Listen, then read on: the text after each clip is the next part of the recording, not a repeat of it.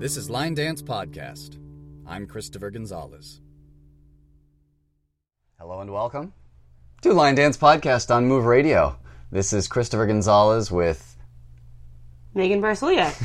Sorry. and uh, and we have lots of articles to chat with you about today that are relevant to our current life and times. Um, Megan, would you like to share what uh, what events transpired last night at Stoney's Rock and Rodeo? Um, well, we had a great night start off. Um, on our way there, unfortunately, our uh, friend, who is also the instructor at Stoney's, was sick. And so she asked us very, very nicely and gave us a great opportunity to actually teach in her in her stead. Um, and so the night started off pretty well. we got to teach. We had um, a bunch of friends from Sonoma State Line Dance Club show up. We had some friends from the local area show up. So it was a great night. They had a lot of great requests going. Um, we got to do some fun ones that it's been a while, like for instance, The Beast. That one, uh, that one was a lot of fun. Classic Rob Fowler right there. Yeah. And then we got to do, you know, a lot of other dances. And um, then they called out moves like Jagger. Bracken Ellis. Yeah. And I've been doing this dance for uh, quite some time now, a few years at least. So I get out there. I don't think I've ever actually sat out of this dance, in fact. Um, and about halfway through the dance, I stepped down on my left leg somewhere and felt a pop in the back of my calf. Now, I'm uh, rather accident prone to begin with, and sometimes things just happen, and so, like, if you keep going, you don't notice it. It's just, it was one of those weird sensations. Uh, this was not the case this time. um, after I finished that one wall transition and went to start the next wall, it just my leg hurt too much to take any weight, so I uh, hobbled myself off the dance floor. And unfortunately, from there, um, the muscle only got worse. Yeah. Yeah. Um, after doing a little bit of research, it looks like I uh, tore my calf muscle to a certain degree.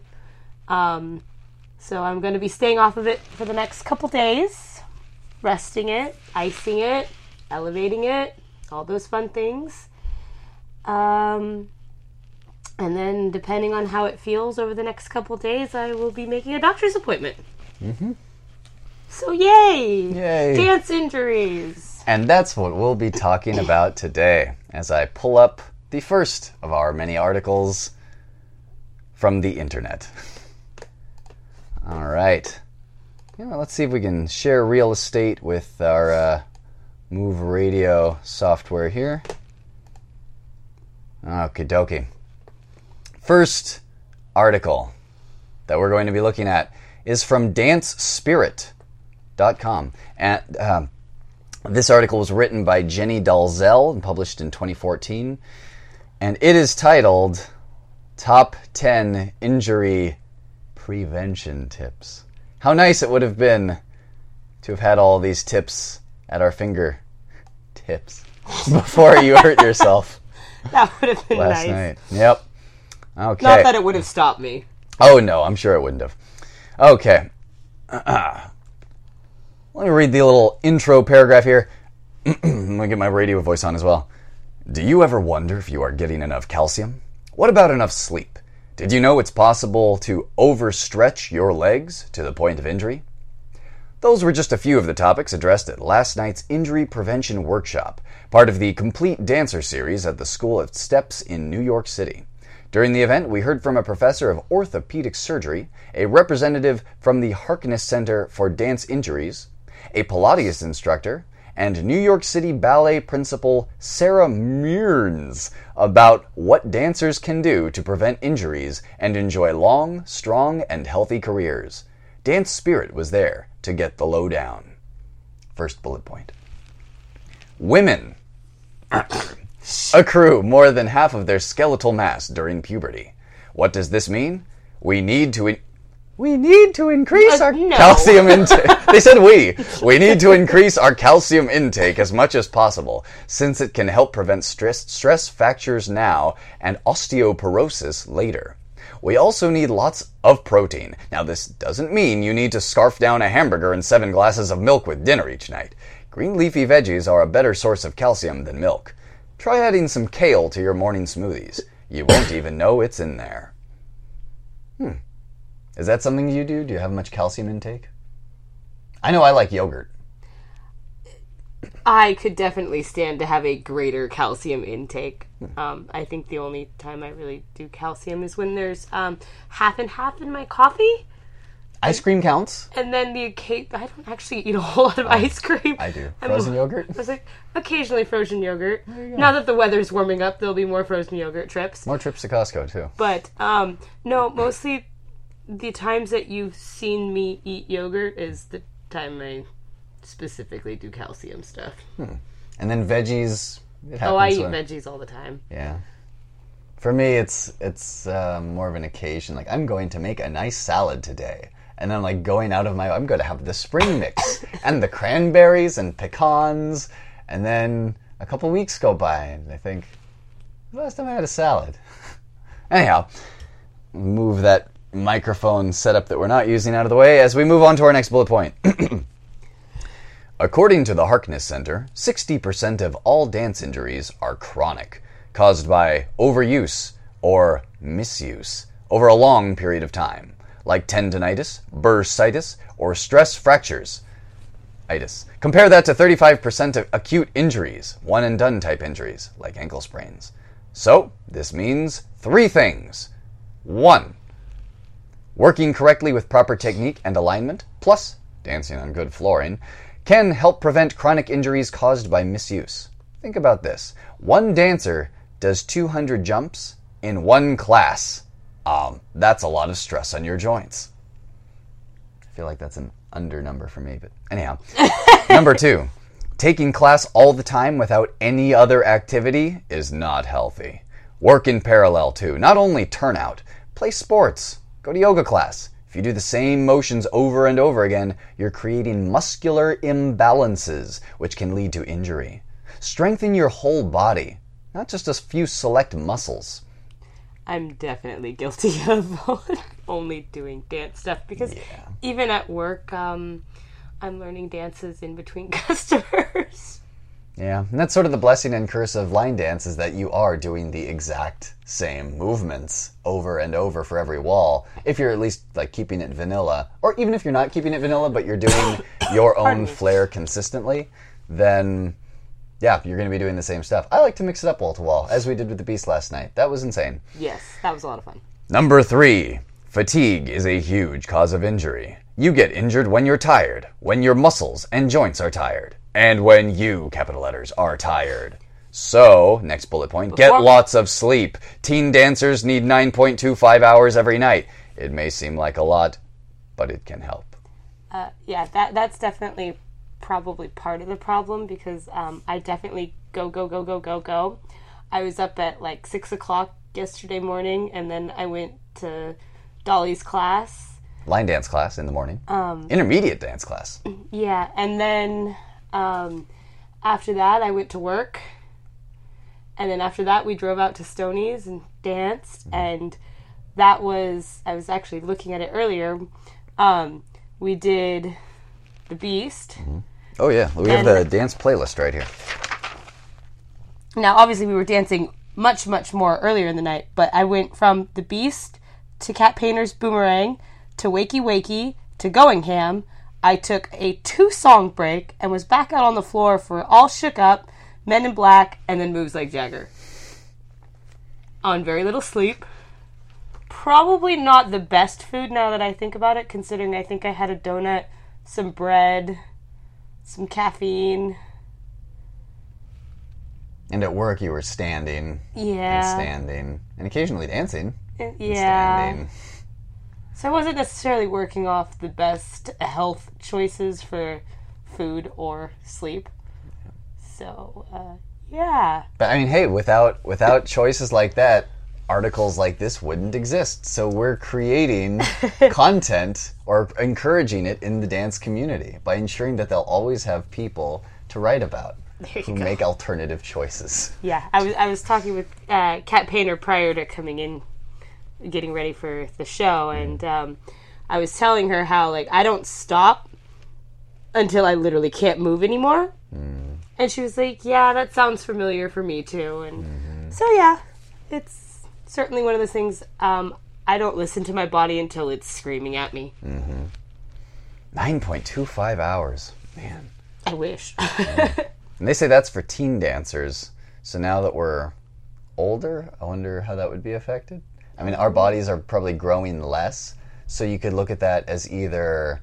Uh, we need less or more. yeah, like it, we, we, you could say we need less because growth happens during sleep, and if we're not growing, then you know, no big deal. We, we're not missing out on anything. Or because we're not replacing and um, maintaining things as rapidly as younger people, we need to take better care of what we already have because it's not going to bounce back as quickly. Yeah. Long story short, get more sleep. All right. Oh, and there's another bullet point here that is attached to the sleep bit, or close to it. As dancers, we are often type A people and perfectionists. Stress can be a healthy motivator for us, but stress also makes us tired. So remember that our parents and our teachers are our allies, not our enemies. If you feel extremely tired in class one day, maybe you woke up four times the night before and then didn't get to eat breakfast uh, all day, tell someone. If you try to push yourself through a hard class and you're not at all there, you could be putting yourself at risk for injury. Yeah, that sounds about right. stress definitely um, it just makes everything in your life harder like it, it makes you sick sooner uh, from what i've noticed i noticed that like if i have a day when i'm just like haggard and i'm running on fumes and then i'm like guilting myself for doing that then i'm probably more likely to have a lower immune system um, show itself shortly afterward Yeah. And there's a lot of outside stuff that's been going on lately too that, you know, has definitely contributed to the stress factor and the not sleeping and all that fun stuff. So, transitional periods in life. Yay! Yay! yeah. Um, I guess I mean there are probably all kinds of articles on just specifically how to reduce stress, but I try to have a um, a sense of humor about things. I find that that helps a lot, and just show myself like how ridiculous it is that I'm going through whatever it is I'm going through in one way or another. Like considering this time next year it'll be something completely different. yeah, and like I won't remember any of this this stuff that's you know getting on me now, uh, or even even if I do, like maybe if I made choices that solved it, then like it just won't be relevant anymore. But it'll have been a stepping stone towards something better. Yeah. Yeah. Pardon me. Next up, we have think of your muscles like Play Doh. When it's cold and right out of the tub, the dough breaks easily. Breaks easily. I break easily all the time. breaks easily when stretched. You have to mush it and mold it before it becomes pliable and stretchable. So, after a long day of class and rehearsal, don't go home and stretch more, you'll be too cold. Plus, your body needs time to repair so you can be at your best the next day. Eat, do your homework, and chill out. Save the stretching for the studio. So after dancing, I shouldn't go home and dance more. Before our not stretching, maybe we should stretch more. hey! Concepts. Yeah. Yeah, I think um, that was something that Joe pointed out at Dancing for the Dream was those little health things like stretching, getting loose. Like every other form of dance, it seems like they Spends they treat it it. like yeah, it's like an actual thing that you need to stretch for, like a sport. You know, you stretch for sports, and it's physical activity in those contexts. Like people have special cheer outfits or you know athlete outfits, but we just come in Yeah, in our street clothes. gear. Yeah, we just we look like a bunch of normal people off the street, so we just start moving immediately and don't think of it as a thing you need to prepare for. Yeah. Hmm. That might be good for um, events in the future, just like before open dance even starts, just a little half hour stretch um, session. And then halfway through. Yeah, yeah, for the people who are coming in late or uh, people who are already warmed up, so it would help them more. All right, next bullet point. If you feel something, say something. If something hurts, speak up and tell your teacher. Overuse injuries are often easier to fix if they're caught early on. Of course, lots of times dancers are just sore. So, how do you know when sore is really an injury? A good rule of thumb is that if it hurts for more than five days, see a doctor or medical professional. Chronic injuries are hard to detect, but if the soreness keeps happening, or it goes away and comes back more intense, there's cause for concern. Make an appointment ASAP.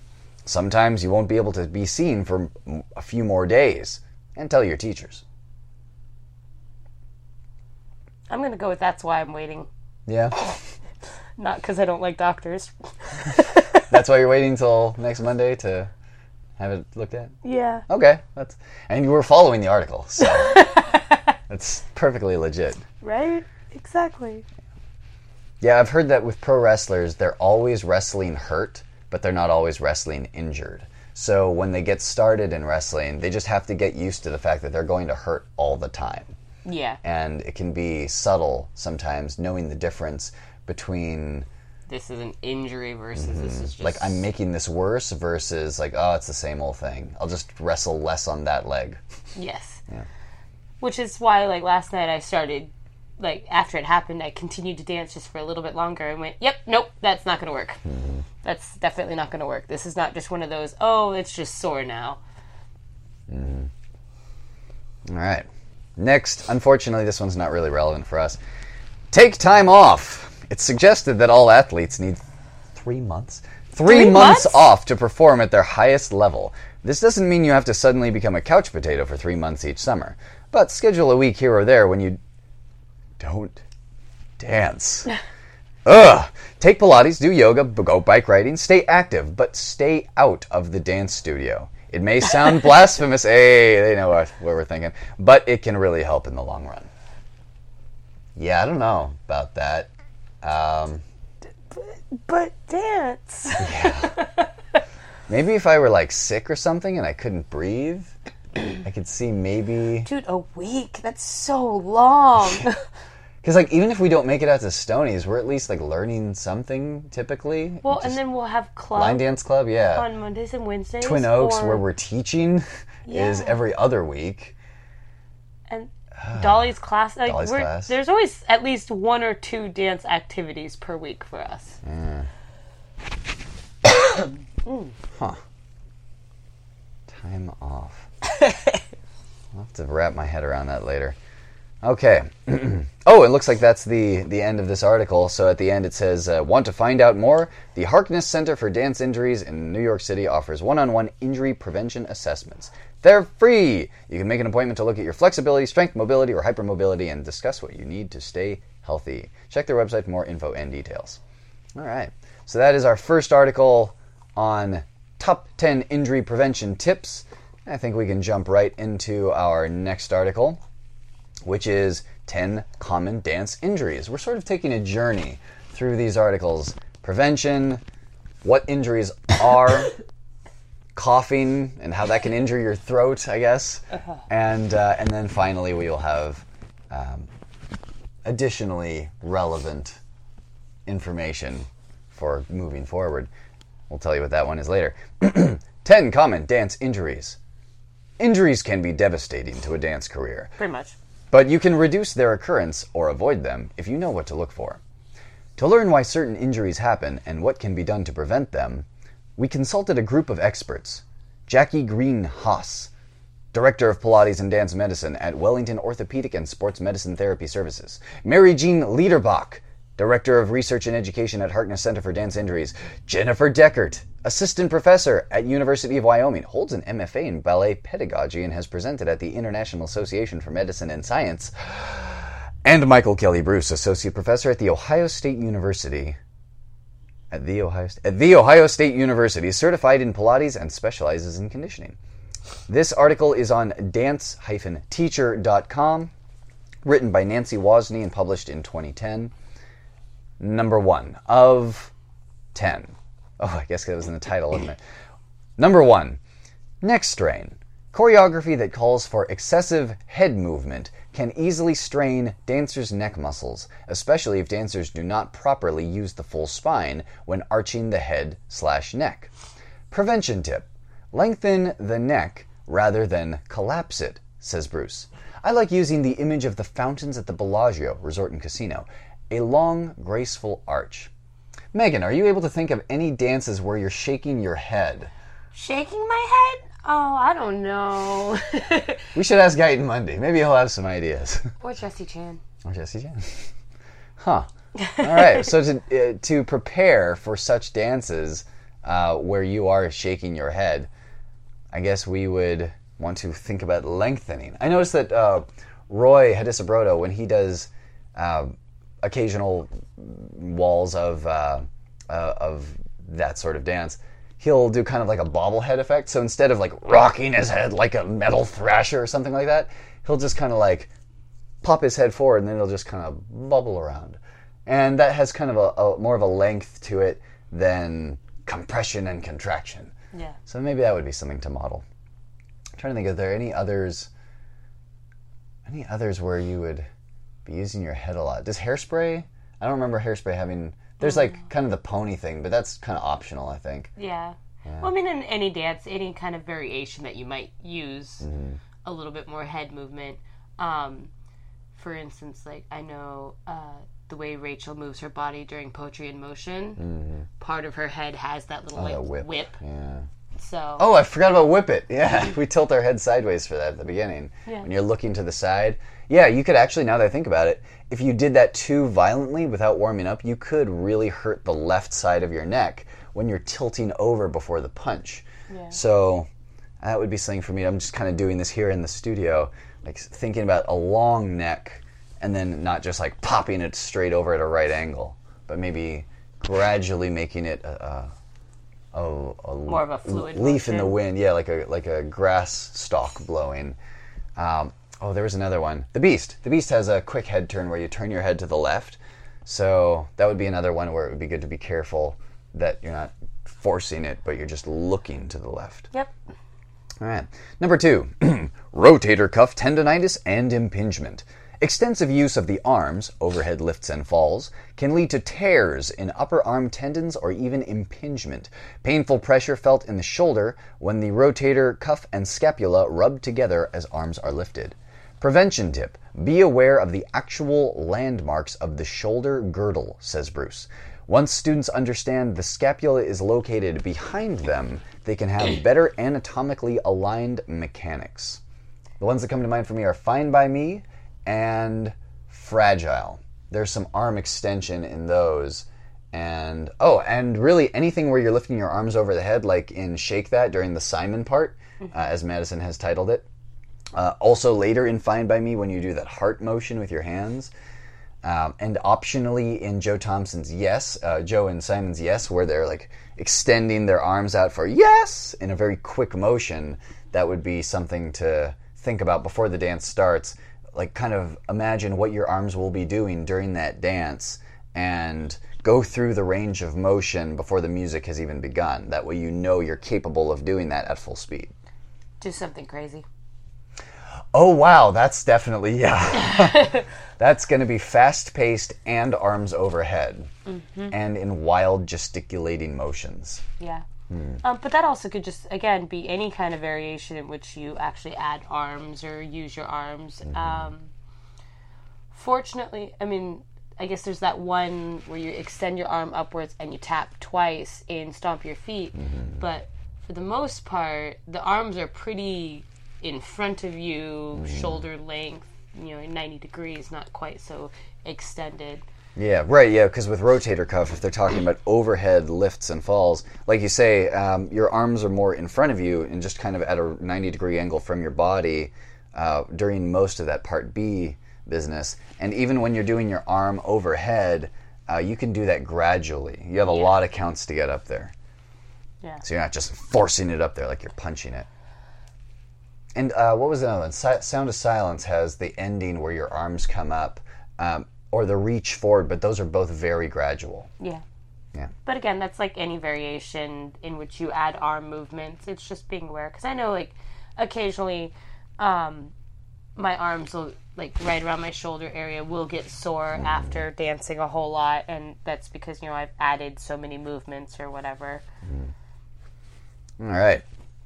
Number three, lower back strain and muscle spasms. Lifting, arching, and improper technique can all overwork and strain the lower back extensor erector muscles. Dancers with lordosis, a swayed back or lower back curve, are more prone to spasms. Prevention tip I like to use the image of a cummerbund, where the student has a more three dimensional sense of their abdominal wall as I straighten up and feel my hip, my belly button, says Deckert. Or imagine the pelvis as a bowl with water. Preventing the water from splashing will improve core strength. Interesting. Let me think about that again. I like to use the image of a cummerbund where the student has a more three dimensional sense of their abdominal wall. Or imagine the pelvis as a bowl with water. Preventing the water from splashing will improve core strength. Huh. So when you're contracting your abs a little bit more, then it'll take heat off of the lower back extensor erector muscles. Yeah, that's also that's why there's a there's certain uh, movements in certain dances in which like I will I will move differently than what might originally be described in the choreography, um, so that like I'm not like bending at the back. It's more of a, a a lighter down. That's also one of the reasons why um, I tend not to do a whole lot of the drops the um, like for instance in the outlaw um, where you just drop to the floor and you know come back up. Uh, just because you know it's like i'm very aware the last thing i want to do is injure my back. That would be hands down the worst injury i could imagine mm-hmm. All right, let me straighten out microphone real quickly. All right, there it is. Number four, snapping hip syndrome. Iliotibial IT band tightness, weakness along the outside of the hip, and lordosis can cause this syndrome. Dancers will experience a snapping rubber band like sound in the frontal hip joint. That sounds terrible. It As- is. i can tell you firsthand as the IT band glides over the greater trochanter upper leg bone during battement or développé. Prevention tip strengthen the lower abs and all pelvic stabilizers, abductors, adductors, hip flexors, and avoid turning out at the feet, which stresses the knees and hips. What can you tell me about snapping hip syndrome um and IT band tightness? be really, really careful when dancing merry-go-round. Hmm. Uh, yeah. Last summer, I uh, I injured my hip. Basically, um, I was out on the floor, first dance, and I went to do one of those like dip hip movements in which you kind of like scoop down and push your hip out to the side, and then there was this awful, awful popping sensation in which I felt like my leg was just completely dangling from my body. It was very scary and painful and a very weird sensation. Uh, yeah, and then I sat out the rest of the night. And then because I'm me, which I'm determined not to be this time, uh, I continued to try and dance on it as it slowly healed. Um, so yeah, it's not fun. No. No. Number five. Patellofemoral pain syndrome. This syndrome stems from tight hamstrings and calf muscles, weak quadriceps, and repetitive force from normal movement, putting pressure on the patella kneecap, causing the knee protective cartilage to lose its shock absorbing ability. Ooh. Dancers with high arched or flat feet wide hips and knees that turn in or out are more likely to experience this pain. Prevention tip the knee is the victim between the ankle and the hip, says Liederbach. Core strength, hip abductor strength training, and IT stretching are key. I am very fortunate that I have not had a lot of knee problems, especially with all the feedback I got after my first trip to Vegas Dance Explosion in 2015, dancing in my boots and stomping as much as I could for the few dances that I knew. Yeah, many people were saying I'm going to ruin my knees that way. And I have since learned um, not to destroy myself. Uh, I think I've done a pretty all right job at that, and I don't feel any soreness or um, or weakness in my knees, which is lucky. Yeah. I we were listening last night to some of the stomps at Stoney's, and those. I, I don't want to call them kids because they're like you know at least eighteen or twenty one and over, but like they they don't know they're not there yet. Like I was doing that to myself for years Yep. before I saw like oh what if I want to dance long term though, and that right now they're just at a place where I was where yeah stomp as hard as you can and I understand it, but I'm happy that that's not where I am now.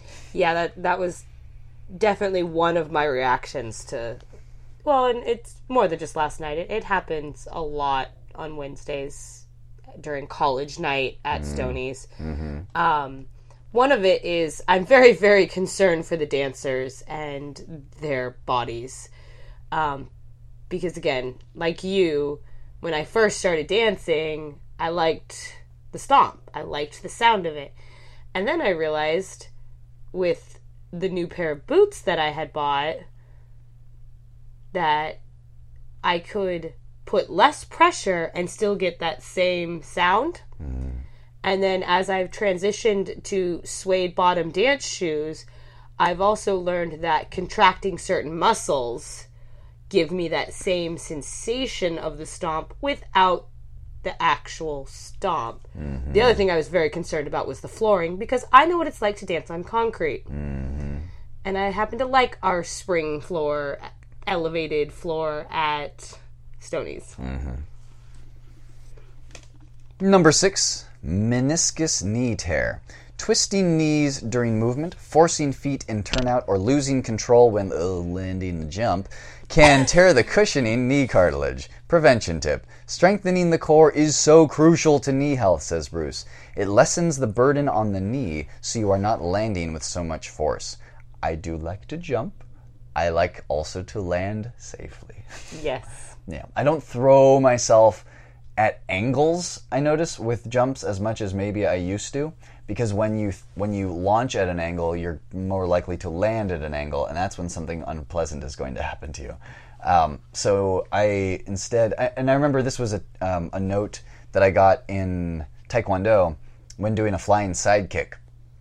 Um, I really enjoyed just going forward at full speed and then chucking my foot in front of me as hard as I could into the bag where the person was holding it because I really liked that impact against the bag. Um, but they said that if you try to do that with somebody on the street and they move out of the way, then you've lost control for those few seconds and they can get the upper hand while you keep going flying forward and you turn around like into their knife or something. Yeah. Uh, they said instead focus on going vertical. And that way, if you uh, put the power in like vertical and then an outward kick from where you are stable in the air, if they move, you can watch them wherever they're going and land facing them. So you don't waste all that time or be out of control with you know the few seconds in between um, those movements. So i would say the same with uh, if you really like doing jumps um, just kind of focus on keeping your legs under you keep the big circle of your hips under the little circle of your head to keep your balance and then when you land absorb uh, the energy like throughout your body instead of just thudding into your knees or your ankles. Really let your muscles take whatever weight you're putting down on them. Yeah. Yeah. Any thoughts from you? No, you pretty much covered most of it. All right. Number seven, posterior tibial tendonitis. Dropping the medial arch during warm ups or basic bar exercises overworks the tibial tendon. This type of tendonitis also coincides with shin splints. I really don't like those. Or can be the result of chronic ankle rolling. Prevention tip Work to lift the arches and do not force turnout from the feet, says Deckert. Quick tip on how to not get shin splints don't run in boots. Terrible idea. Don't run in boots. Really don't run in boots across sand. None of, neither of these things are, are going to be pleasant. Um, yeah, it'll it'll just tighten everything up, and you will feel it uh, the next few times you dance or even walk across a floor. Good to know. Yeah. Um, I actually, I had a whole lot more shin splint issues when I was wearing boot my cowboy boots than when I went into my suede dance shoes, and I think that's because one, I have such high arches, and two, I dance mostly on my toes. Mm. So having to work against that hard leather mm. to get that same effect, I think it put too much strain mm-hmm. and I would always feel it in my shins. Mm-hmm. Work to lift the arches. I'm really glad that I got those uh, orthotic inserts when I was in Vegas. Yes. They were a, a great investment. I, would, I had thought about getting them the first year, but I just didn't have that kind of money lying around. And then I bought the nice suede bottom dance shoes at Windy City in October the following year. And I thought, if I see these inserts one more time, I'm going to buy them. And so I did at Vegas the following month. Number eight Achilles tendonitis, an overuse injury caused by training extensively during a short period of time, dancing on a hard floor, or putting pressure on a tightened calf muscle. Weight pressure or unbalanced range of motion will predispose dancers to this type of tendonitis. Prevention tip use therabands when doing tendus, basic flexibility and resistance work, says Bruce. Achilles tendonitis. I haven't really had a lot of tightness in my ankles lately that I can think of, but I can certainly imagine how dancing at, say, Tradewinds on their concrete floor would cause some tightness there. yeah. Yeah. I'm really lucky that that has not happened in the recent past.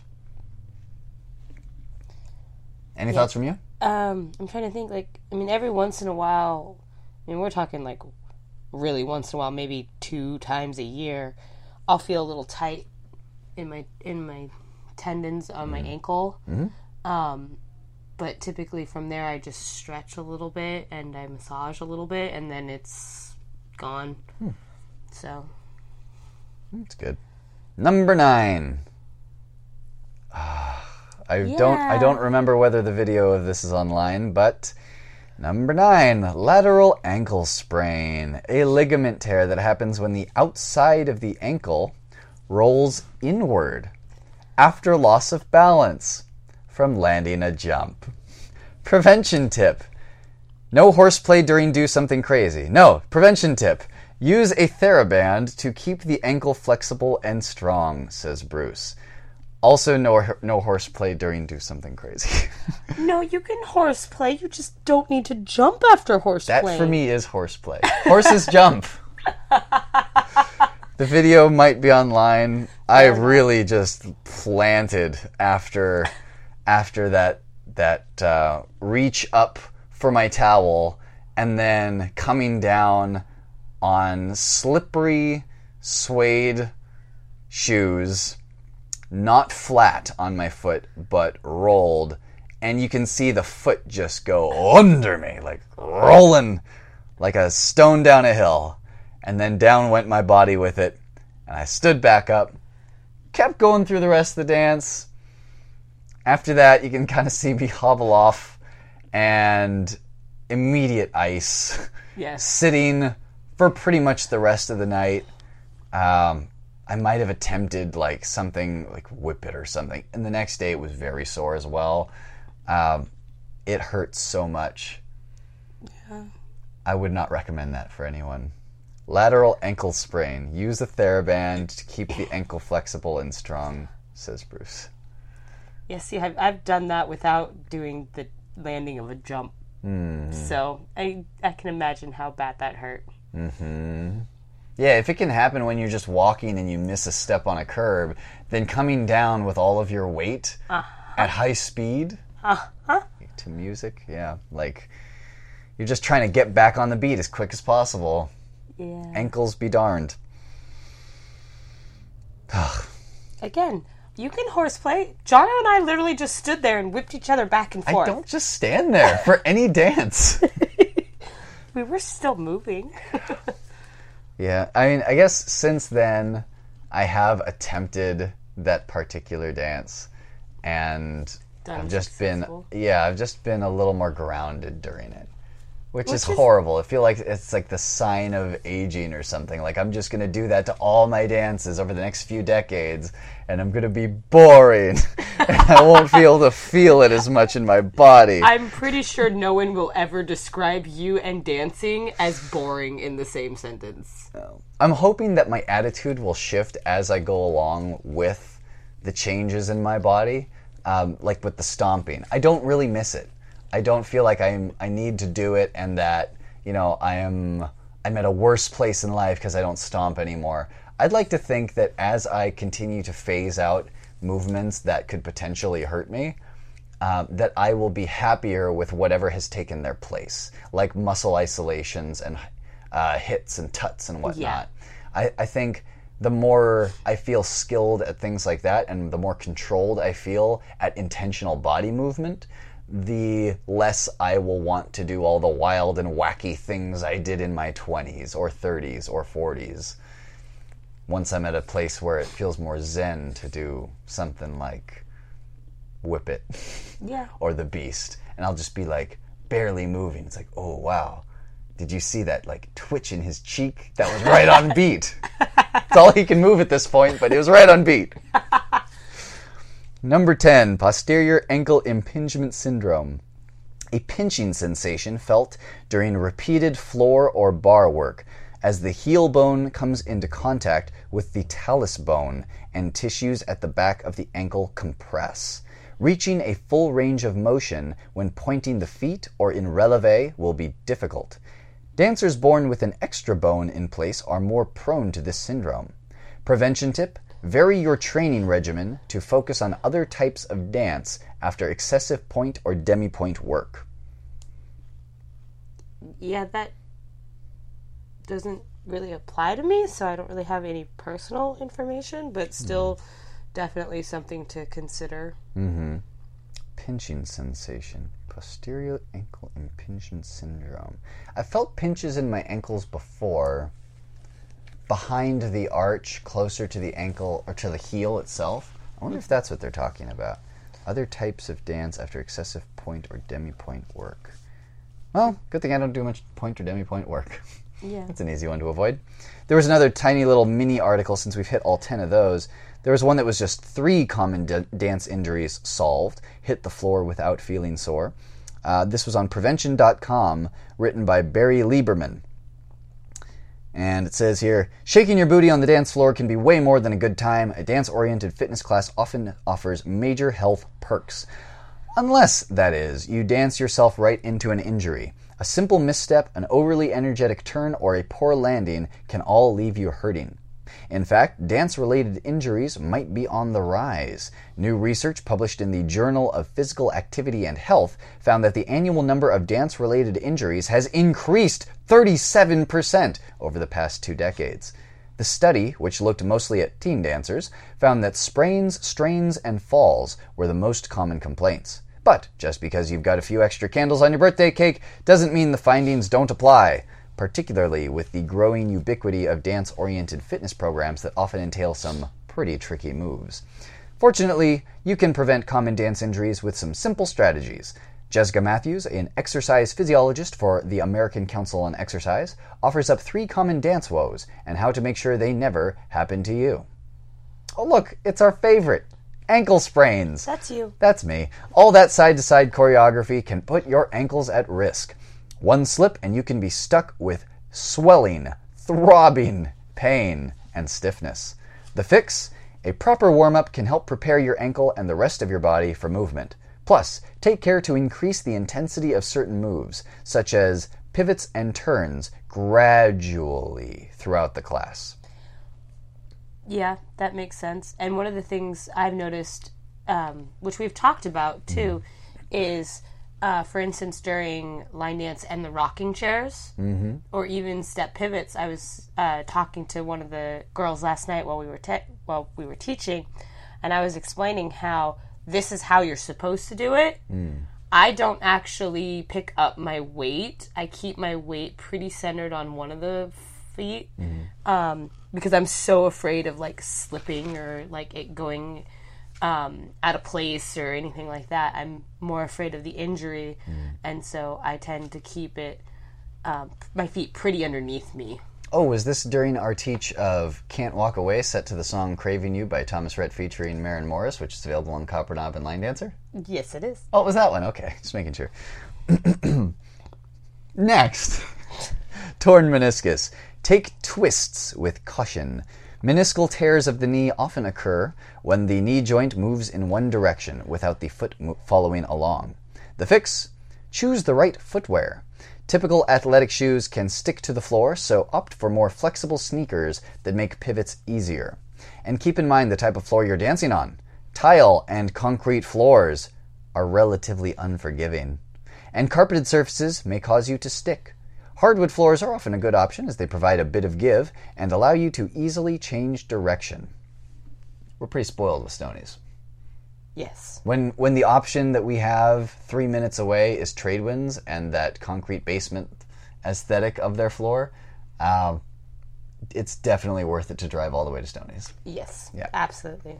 Yeah, Uh, yeah, because it's funny. Like the convenience of the distance that we would have locally is way beaten by the inconvenience of hurting yourself and then not being able to dance anywhere, even three minutes away.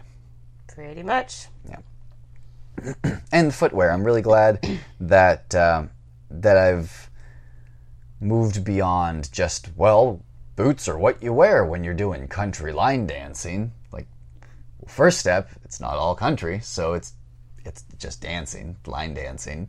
Um, from there, so many options open up because you're not thinking country, boots, buckle, hat. I still wear the hat. Plaid, jeans And the buckle. and the buckle. Like all those things that seem like they go along with the the image of it or what you're supposed to have, the uniform, when that uniform is no longer relevant because it doesn't align specifically with country in your mind, then you can start thinking, well, okay, what do dancers wear? They wear loose clothing that they feel comfortable in, that they can get a full range of motion in, which doesn't always necessarily mean I need to wear my butt tightest jeans.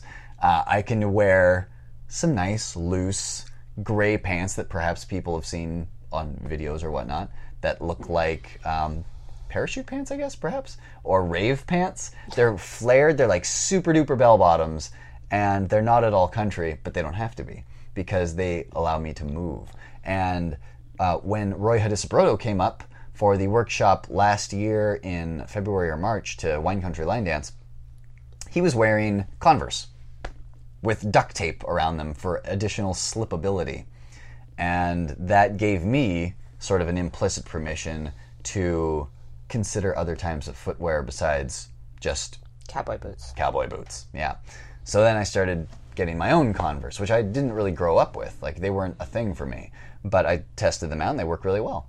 Um, uh, having the athletic shoes that I have now um, with a little bit more cushion, they have like memory foam insoles that I put my orthotic inserts uh, on top of. All of that combined and the nice smoothness on the bottom make those danceable pretty much anywhere. They just don't look like what you would expect for line dancing, which is fine because it doesn't really matter what you look like as long as you're enjoying it. Exactly. Overuse injuries. This would be me. Yep. From muscle sprains to severe muscle soreness. How's that, that calf come along? It's being iced. Okay. That, that ice pack looks good and um, form fitting. Uh, overuse injuries are on the rise among dance class aficionados, Matthew says. The fix start slow. Dancing is fun, but avoid the temptation to do too much too fast, especially if you're new to fitness in general. Modify the moves to meet your current fitness level.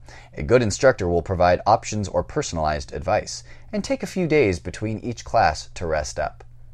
That is something that we actually do. A few days generally between, let's say, um, club on Monday and then club on Wednesday. We don't necessarily go super hard doing anything on Tuesday because there isn't really anything. We don't have Dolly's class to go to. We both have work or something. There's nothing major in the evening that's going to keep us going for five hours straight like Stoney's would on the weekend. So there's a little bit of space. Yeah. Um. That's pretty true. And then, like, typically speaking, Sundays we don't do a whole lot unless there's a special event like the Wine. Country Line Dance Social. Fridays we're we're not always like guaranteed to go up to Stoney's, and then we might have like Boots and Buckles, which has been a little while at this point, uh, or uh, the Rita um, Amy and Friends social, which is like every two months. There's always Coach's Corner with Brenda and Joan in Sebastopol, but we don't always go to that. It's been a while since we've been to that too. So, I mean, we don't always dance every day, but there are those weeks that we do dance every single day. I think it's pretty. It's seasonal. It it, um, it it can depend on what events we're on our way to. Yeah. like what we're cramming for. Right now, thankfully, because you are in disrepair, we have some time before the next big event. I'm, I'm very glad that um, I have at least a month's gap in before I have to like actually be working ready dancing. Um, so that it even gives me like another few weeks after that month gap to kind of ease myself back into it, um, so that I can go all out potentially at Pikes Peak and at Fun in the Sun Back to back, back to back. back to back. We have one more article before we take a short break, and this one is very relevant. As we continue our journey through dance injuries, we conclude with how to treat a dance injury. And this has uh, this has been posted to a website called theballetblog.com. It was written by an author whose name is not at the top of the page, so somebody at theballetblog.com. And there's a little uh, paragraph here at the top. Everyone's had one of those moments where you come down on your foot wrong in class. Or worse yet, you're doing something completely unrelated to dance, and you go over on your ankle and you know that something is really wrong. In this video, which is linked at the top, but they have a list underneath it, we want to share with you some of the things that you can do right at the point of the of injury to stop it from getting any worse, and to help you learn how to treat a dance injury much more effectively. Play video. Video is playing 10 minutes and 33 seconds later. There are some things that you can do right at the point of injury that can make a massive difference to how long it takes for you to get back into class. Number one breathe. Often, when you tumble to the ground and you're in pain or you've got the shock of falling, this will increase your heart rate. As your heart rate increases, this can increase swelling and bruising, and we want to minimize this as much as possible. You may think that there is nothing you can do to stop the immediate reaction to get upset, but there is. With practice, you can learn to center yourself a whole lot more effectively when something like this happens. The first thing you should do if you have an injury is to close your eyes. Take away everything else around you, as often this can make you more worked up. Focus on your heart and your breathing rate and see if you can will both of them to slow down. It's a good idea to practice this at home at other times, as this will then come more naturally when you do actually have an injury. Well, I know certainly last night that was one of the few things I did mm. was I focused on my breathing as opposed to really focusing on the pain.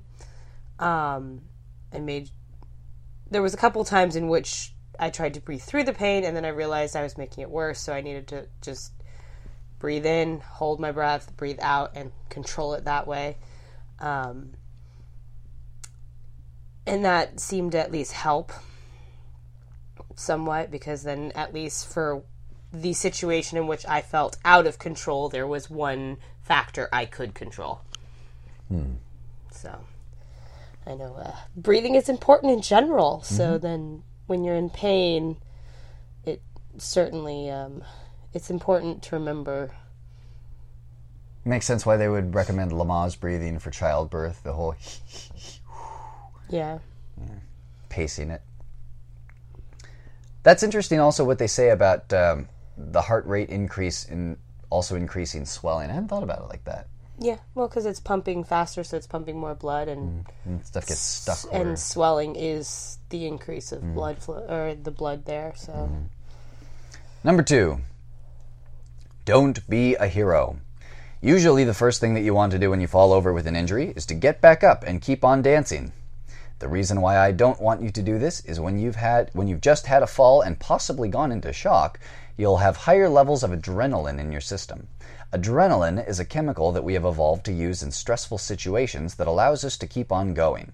However, if you continue to keep dancing on an unstable ankle, or knee, you're much more likely to re injure that area or to make the injury worse. It's important to stop, calm yourself, and make sure that everything is okay before coming back into class if it's safe to do so. One of the reasons why many people want to jump back into class is that they're worried that their teacher thinks they're being slack by taking time out. However, I've talked to a lot of teachers about this, and the majority of them would much rather that you take some time out and assess what's going on rather than dancing through an injury. Mine is more of a I want to dance than a I'm worried someone's thinking I'm slacking. Um, but that was why I took those extra few counts to kind of assess where the damage was as I was on the floor. Realized, okay, I cannot dance through this. Can't do it. If I do it, it's going to hurt really bad. I'm potentially going to have like some really, really bad injury in which potentially I might have to have surgery. And that's just something I don't want to do because surgery takes a whole lot longer to recover from than just a simple, you know, I say simple, but than a lesser injury that if I just iced and rested it, it'd be fine. Um, so when I hobbled off the floor last night, same thing even with um, last year when I did my hip, immediately sat down. Um, I got actually I have a, a muscle rub that I carry with me in case like my muscles start to get sore. Um, I immediately put that on it. I um, technically unadvisedly immediately went for um, my painkillers, which are also anti-inflammatories, which they don't recommend depending on your injury. It can actually um, cause issues with blood um, being like it bleeds more, um, which didn't make sense to me, but I took it anyways because I knew that I was going to have a two hour drive home and I needed that to kick in as soon as possible. Um, and then I kind of sat down and I massaged it a little bit, and I had friends there too, which was really great. And they were helping me and they were checking in on me, and um, I wanted to keep dancing so badly, but knowing how bad I could potentially really injure myself, I didn't.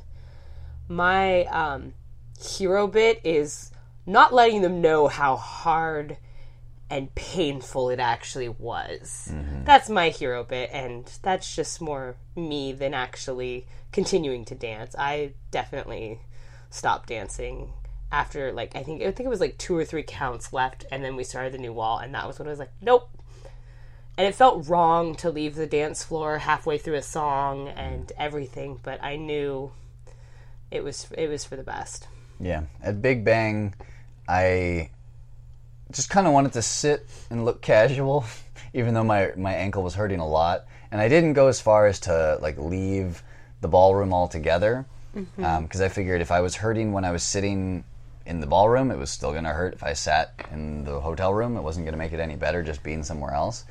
Um, so I could at least stick around and like keep writing down all the dances that were even played, like do all the normal dance things except for dancing.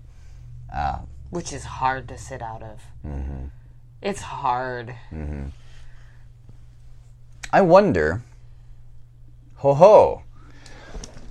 We're going to take an unexpected trip down memory lane, and I'm going to flip open my dance binder to see what I missed that night um, at Big Bang. I have After do something. Crazy. after do yeah after do something crazy. I, I have everything listed. This would have been in February. Yes, Big Bang Dance Classic. Okay, and that would have been the second night.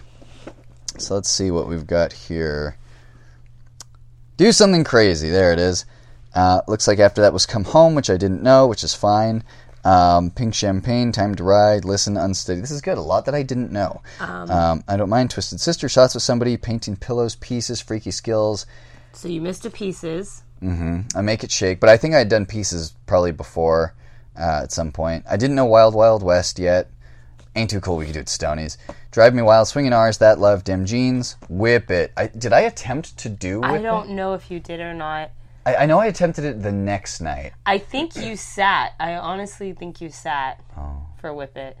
Well, I think I did get to do it the previous night. We were up there um, next to Rachel during the live stream, so I probably felt like I, I had it okay. And I know I did it at some point during the rest of the event because I was super careful and I was just keeping it nice and tight. Um, um, yeah, Sugar Honey IT, Soyo Cha, Drive, Stupid in Love, Last Minute. St- I didn't know Stomp Your Feet. That's Stomp. good. Um, Ain't Misbehaving. I'm sure I'd done at least twice or three times by then. Um, I Came to Love You.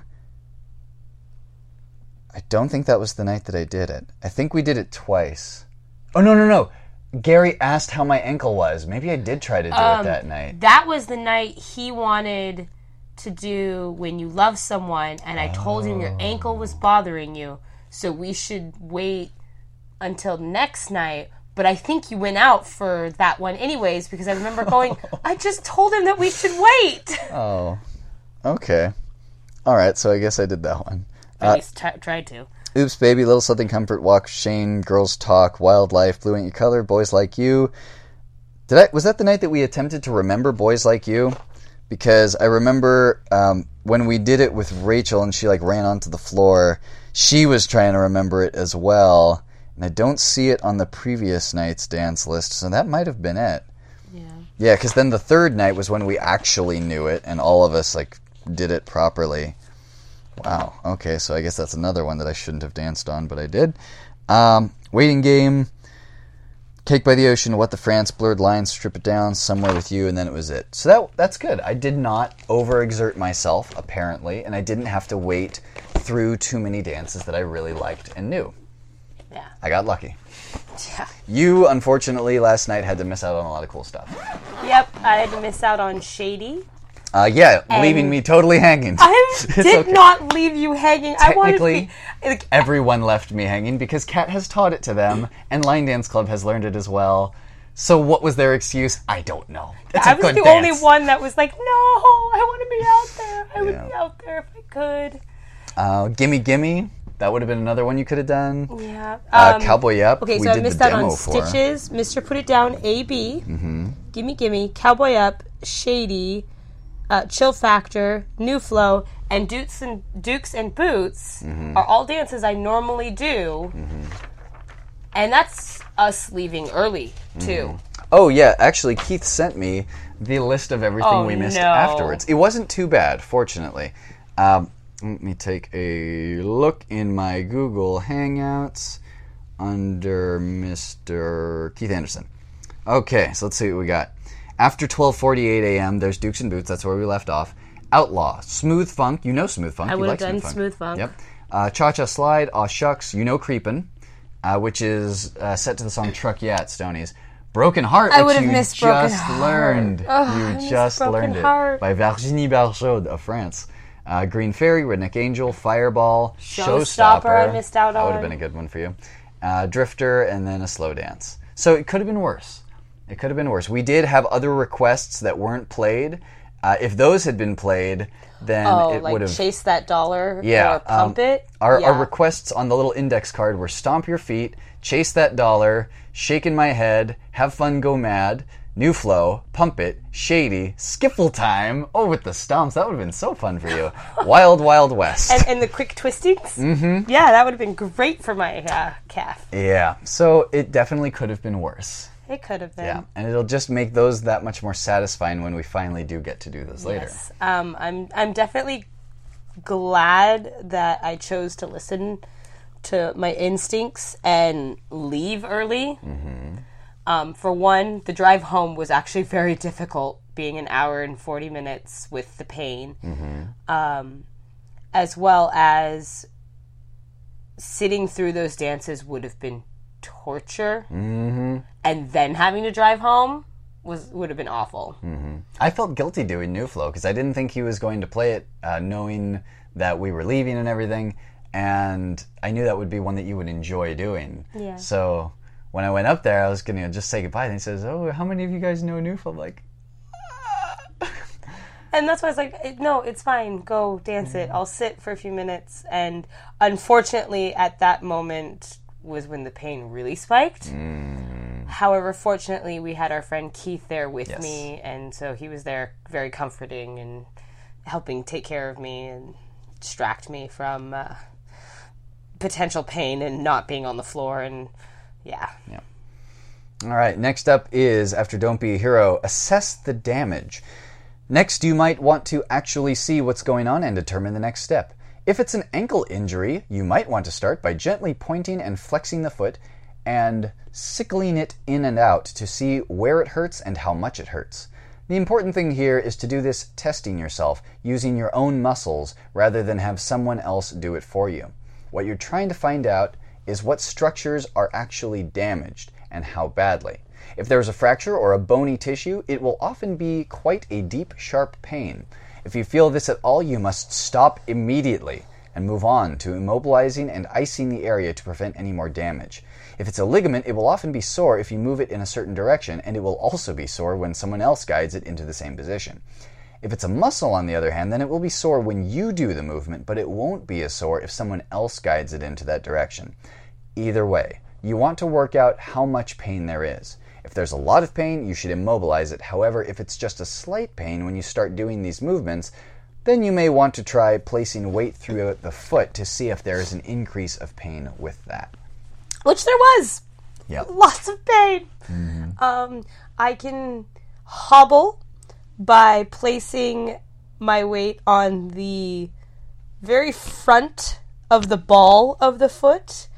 Um, anything more flexed than that um, really, really tightens the muscle, and I become acutely aware of the whole leg being hurt.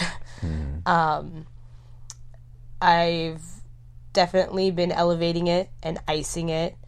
Um, I'm actually now looking into a couple different options for the compression and to see like what might be the best given the um, where it hurts because again I haven't gone to the doctor so I don't know exactly how bad it is because I'm a chicken and I'm afraid to find out how bad it is. Um, but I've gotten a couple different suggestions like a like a compression thing that I can pull on or an ace bandage or um, KT tape which I have KT tape at home, so why I didn't think about that beforehand. I have an ace bandage at home, why I didn't think about that beforehand. You know, I've, I've been rest, ice, and elevation is so far um, where I've been at. Um, other than that, I don't do well with like rest. I feel very unproductive when I'm just resting. Hmm. And it's like, I know I need it. I know I'm being productive because of the fact that it's helping heal my body, but I feel very limited in what I should be doing. I hmm. should be out there doing something. I should be active because, you know, you only have so much time on this earth. Mm-hmm. But, um, yeah, I guess it's important to rest too. Yeah, with the assessing the damage at um, at Big Bang, that was definitely something I was testing and checking in on occasionally. Like, how's my range of motion right now? how does this feel without the ice? Is the pain subsiding only because it, I have numbed it Yes. with ice, or is it actually something internal that has healed? Move, move, move. Nope, hasn't healed. Ice is going back on. I'll wait till the next one. Yeah, um, I've I've definitely been doing the same thing.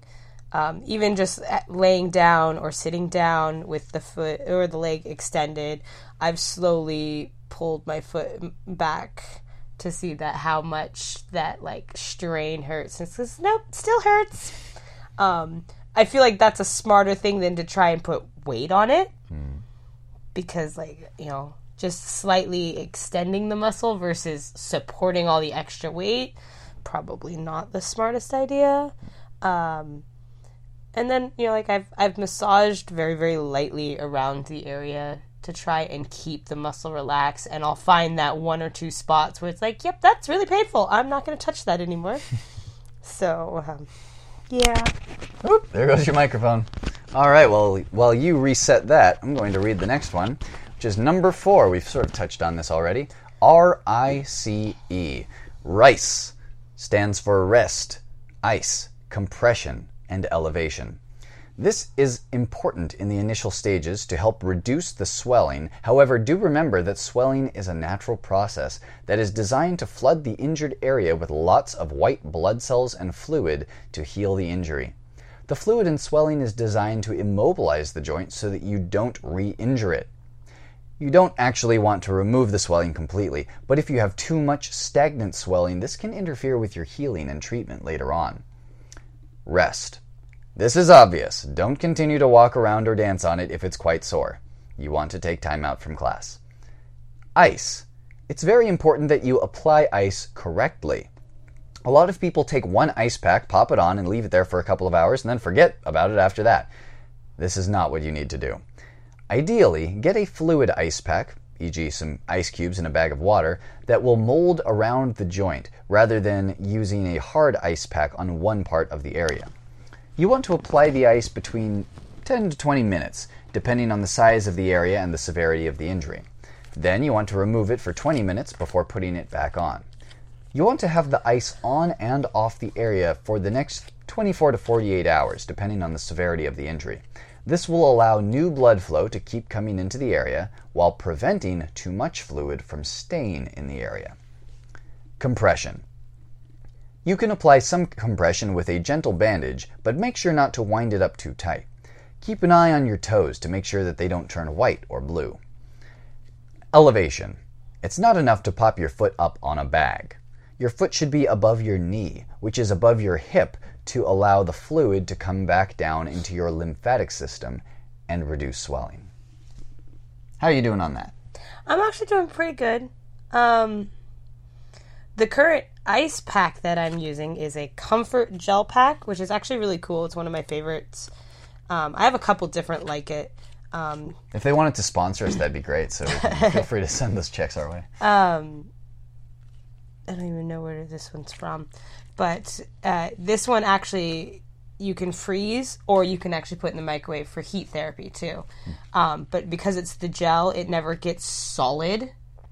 Um, it just gets cold, so you can kind of like wrap it around the injury a little bit more, um, which helps. And then because it's the gel and it never gets solid, it's kind of like the idea of the bag of ice where um, it'll melt or it will um, become more room temperature sooner.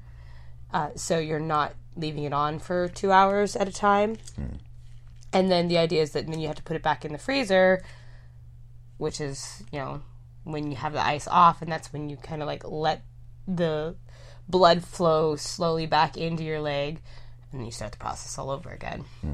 Um, like I had said earlier, I'm very not good with rest. Um, I need to figure out which uh, books are on my to read list or which little crafty projects I've been uh, putting off because I'd rather be dancing. Um, something to that extent to keep me busy. Friends to have coffee with who don't mind driving to you. I have a lot of good friends that have already offered to come see me, which is nice. I love you guys. Thank you. Um, like I had mentioned, the compression bit, I'm uh, going to be looking into that and what's a, a safe way as to how to wrap my calf because it's not exactly like a wrist or an ankle, which I know exactly how to wrap those on humans and on animals. Um, so I have to see what the best way to compress the muscle for the calf will be. Um, and hopefully go from there. And obviously, elevation. I certainly elevated it last night during sleep. Um, I'm not as elevated as I could be right now, but given our setup, it's not exactly the best of options. Yeah. We'd have to like put the microphones above us while you look up at the ceiling. Yeah, pretty much. Number five, get professional advice. I cannot stress this enough. Even if you think you've just got a normal ankle injury, it is very important to make sure it is actually a simple ankle sprain and that you have got your treatment plan on track. There are a lot of things that can make a sim- seemingly simple injury very complicated and slow to heal, and it's much better to find those out in the beginning rather than several weeks down the track. For example, with an ankle sprain, if you have a syndesmotic injury, an injury to the ligament that helps hold the two bones of the lower leg together, this must be dealt with very early. Alternatively, some people pull a little chunk of bone off the bottom of the fibula called an avulsion fracture. And again, the earlier we know about it, the better, as the treatment for these are difficult are different to a normal ankle sprain. Yeah, that's why I decided I was going to give it a day or 2 mm-hmm. to kind of feel out like if what I'm doing with just the ice and the elevation and the rest, if it's helping at all, and if not, then I'm going to the doctors. Um, but I, I'm also one of those that's kind of very bad at following that kind of advice. Of, um, well, the sooner you know, the better because I don't really want to go into the doctors and them tell me to elevate and ice it and stay off it when that's what I'm doing now. Um, but I know I can't wait too long because I don't want it to be so bad that, you know, like there was some extra something that the doctors know about because they went to school for that kind of stuff um, that could have healed me faster. So. Number six. Listen to the advice. the most important thing is to actually listen to the advice. Far too many, far too often, people go to see a therapist, but then go against what the therapist asks them to do, and end up re-injuring themselves. If the therapist asks you to do something that you don't want to do or don't think is right, ask them more questions about it and clarify why it is that you should be doing that. If you really insist on pushing through with a major performance, please tell them that you're going to do it so that they can at least tape you to prevent further damage rather than doing it behind their back. Please be honest with your therapist, as it is only then that they can help you the most. I hope that this has been helpful. Please leave a comment about how this video has helped you and. And that's all specific to this particular article, which is how to treat a dance injury on the theballetblog.com. Yeah, the listening to the advice, the hardest part I have to the listening bit mm-hmm. is the staying off of it. Mm. I'm very bad at that. Once things start stop hurting in a oh, I could put weight on this. I can walk around normal. Of course I could dance at full capacity. That's not the case. um, that's also why like they like doctors recommend like certain things like in antibiotics you take all of it mm. even if you start feeling better. Mm-hmm. There's a reason for that. Um, same thing with the rest. Stay off it. There's a reason for that. So I'm trying to listen this time. We'll see what happens in a couple days. This is how we grow. All right. Adult choices. Yay! All right, so we have a brief musical dance break. If you would like to do this dance wherever you are in the world, we're going to be playing the track Boomerang by Kelsea Ballerini, um, to which there is a dance called Boomerang by Cat Painter. And I think we played this last week, and it may have come through a little audiolistically challenged. it was kind of glitchy from the sound of it. So we're going to give that another try this week. And then after the dance break, we have another article, sort of on a, a different, lighter note. Uh, this one is called Six Places to Practice Outside of Dance Class. So we'll get to that article in just a moment. In the meantime, here is a bit of music for your day.